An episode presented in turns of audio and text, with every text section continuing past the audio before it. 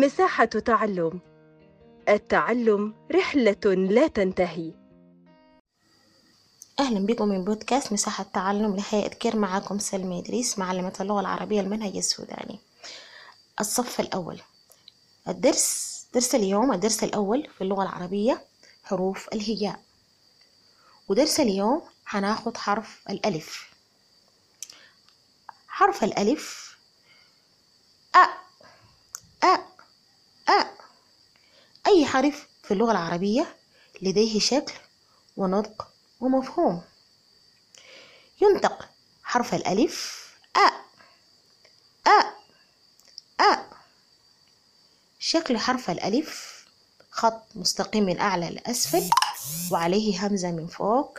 ينطق ألف همزة أ ألف همزة أ.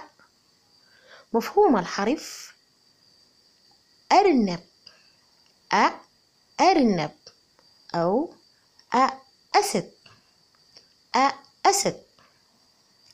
الحرف يا أحباب لديه أربع أوضاع في الكلمة. في أول الكلمة وفي وسط الكلمة وفي آخر الكلمة ومفصول براه حرف الألف يا أحباب لديه وضعين في الكلمة. في أول الكلمة وفي وسط الكلمة. في أول الكلمة أرنب. أرنب. وفي وسط الكلمة سأل. سأل. نجي ننطق يا أحباب حرف الألف بالحركات الثلاثة.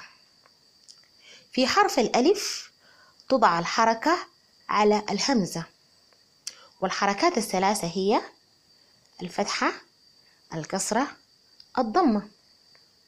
ننطق حرف الألف بالحركات الثلاثة. فتحة أ كسرة إي ضمة أو فتحة أ كسرة إي ضمة أو بمعنى أ إي أو أ إي أو حرف الألف يا أحباب من الحروف الجميلة وأول حروف الهجاء